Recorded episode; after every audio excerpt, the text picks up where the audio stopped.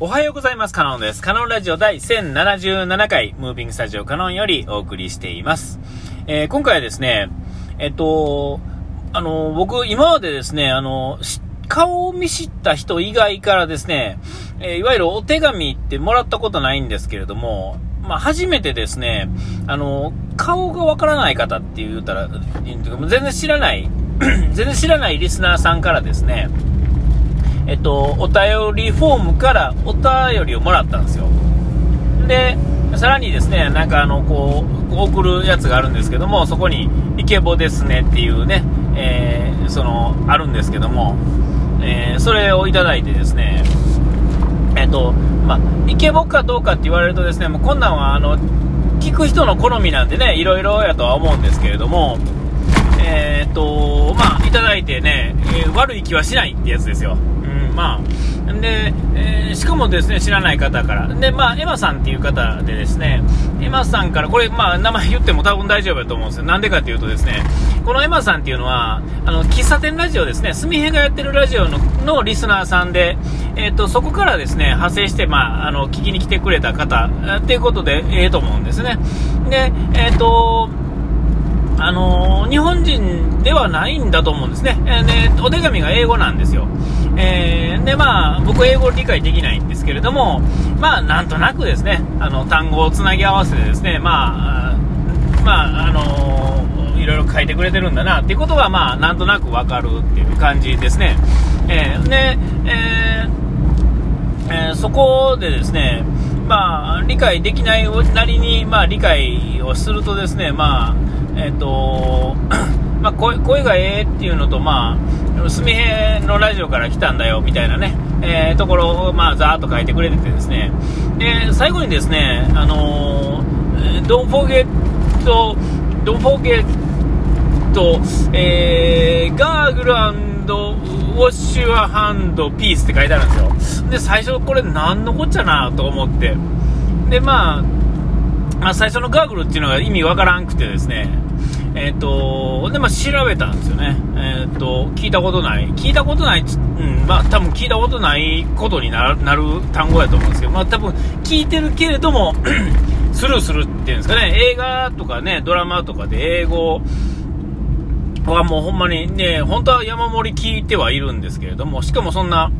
えー、えー、あれなんで、えー、全然わからんはずはない聞いたことないはずはないと思うんですけど、もうなんちてわからないわけですよ。で、そのガーグルっていう単語も全然初めて見たような感じだったんで、もう全く意味わからんくて。で、まああの、察しの言い方はわかるやろうし、英語がわかる人はまあある程度わかるでしょうけれども、要は僕がですね、締めで言ってる言葉はですね、えーあ、お時間来ました。ここまでのお相手はカノンでした。うがい手洗い忘れずにピースっていうね、この最後のとこですね。えー、これをまあ、あの、英語で言ってくれてるわけですよ。えー、で、あのー、その、ガーグルっていう単語ですね、まあ、ドラマとかで見てるんかなと思うんですけど、ちょっとね、ほんまわからへんくて。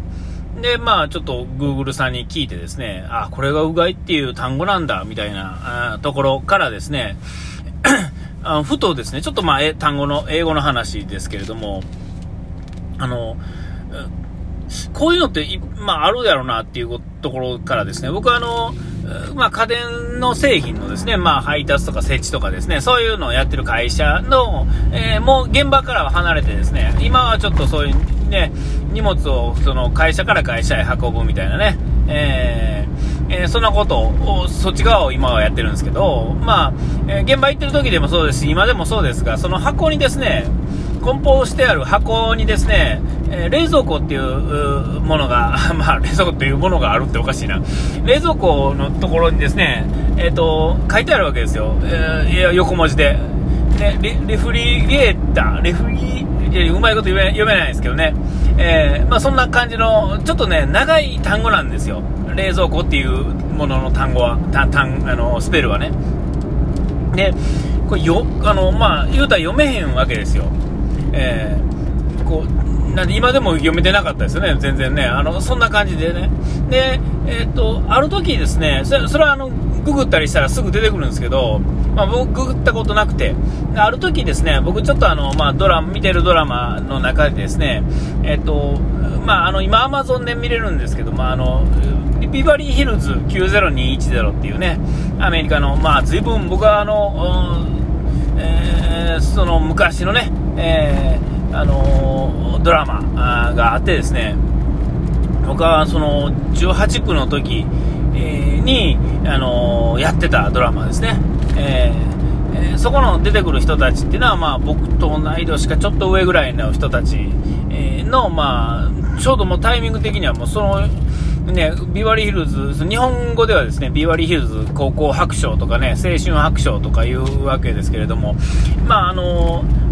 そういうちょっとリッチなところに行ってる高校生とか大学生の人の、まあ何でもない日常のね、話ですね。えー、なんですけども、そこの中にですね、えっ、ー、と、出てきたわけですよ。たま、たまたま。えー、冷蔵庫の中にあのビール入ってるからみたいなセリフやったと思うんですけども、えー、っと、その時にですね、あの、それの時は全然その、そもそもその英語にピンと来てなかったんですけど、その僕は今、そのね、箱に書いてあるその単語が読み方がわからへんかって、で、ググったこともなかった時に、あっと思った時にちょうどそのドラマの中で出てきたんで、その、あ、こういう風に発音するんだっていうんかな、スペスペルだけじゃない、あスペルっていうかあの、えー、なんていうアクセントの感じ。えー、大体まあ長い単語とか、ちょっとこう上がったり下がったり、止まったり、どっかで切れ切れたりとかね、するわけですけれども、その冷蔵庫って単語を聞いてですね、あ、こんな風に読むんだな、みたいな、そういうことに、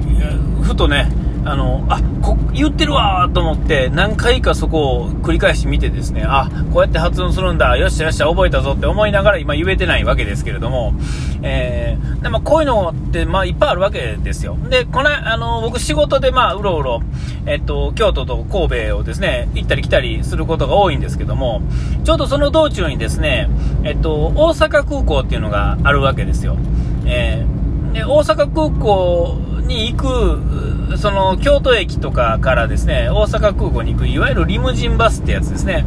えー、リムジンバスのところにですね、そのまあ、えー、まあ、こう、リムジンバスって書いてあるんですけども、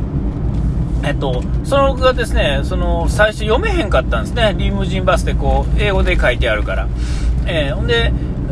まあ、僕から言わせたらですね、あれは、えっとね、リモーシャインと呼んでるわけですよ。リモーシャインってどこれどういう意味なんやろなと思って。で、これもですね、また別にすぐ調べることもなくですね、何年も経っててですね、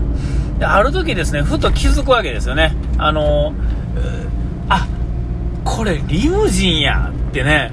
これはあのもう、英語的に覚え、あの気がつくん、あの、なていうかな、あの、わかるとか、そういうことじゃなくてですね、もう完全にですね、なぞなぞとかクイズ解いたような感じですよ。あ、これリムジンやんって。あ、そう。あのね、これあの、まあ、わ、わ、意味わからへんかもしれませんけども、えっと、わ、あの、リムジンバスって言葉知ってるんですよ。で、そのなんか、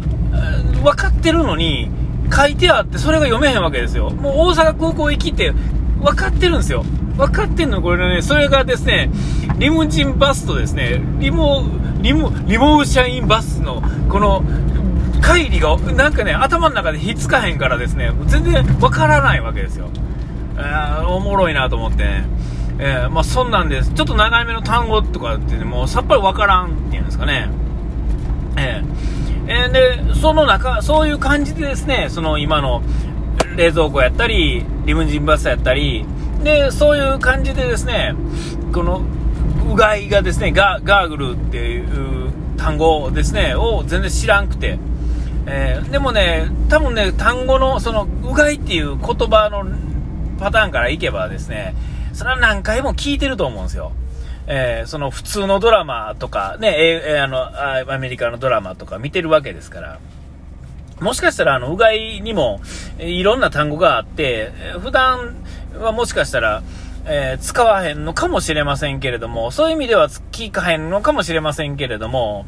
普段使いの単語じゃないかもしれへんけれども、こうやってあの、まあ、お手紙いただいてですね、僕がこう発してるその言葉からですね、えっ、ー、と、翻訳してくれはった英語があれやならば、えー、まあ、多分あの、えっと、英語を、その、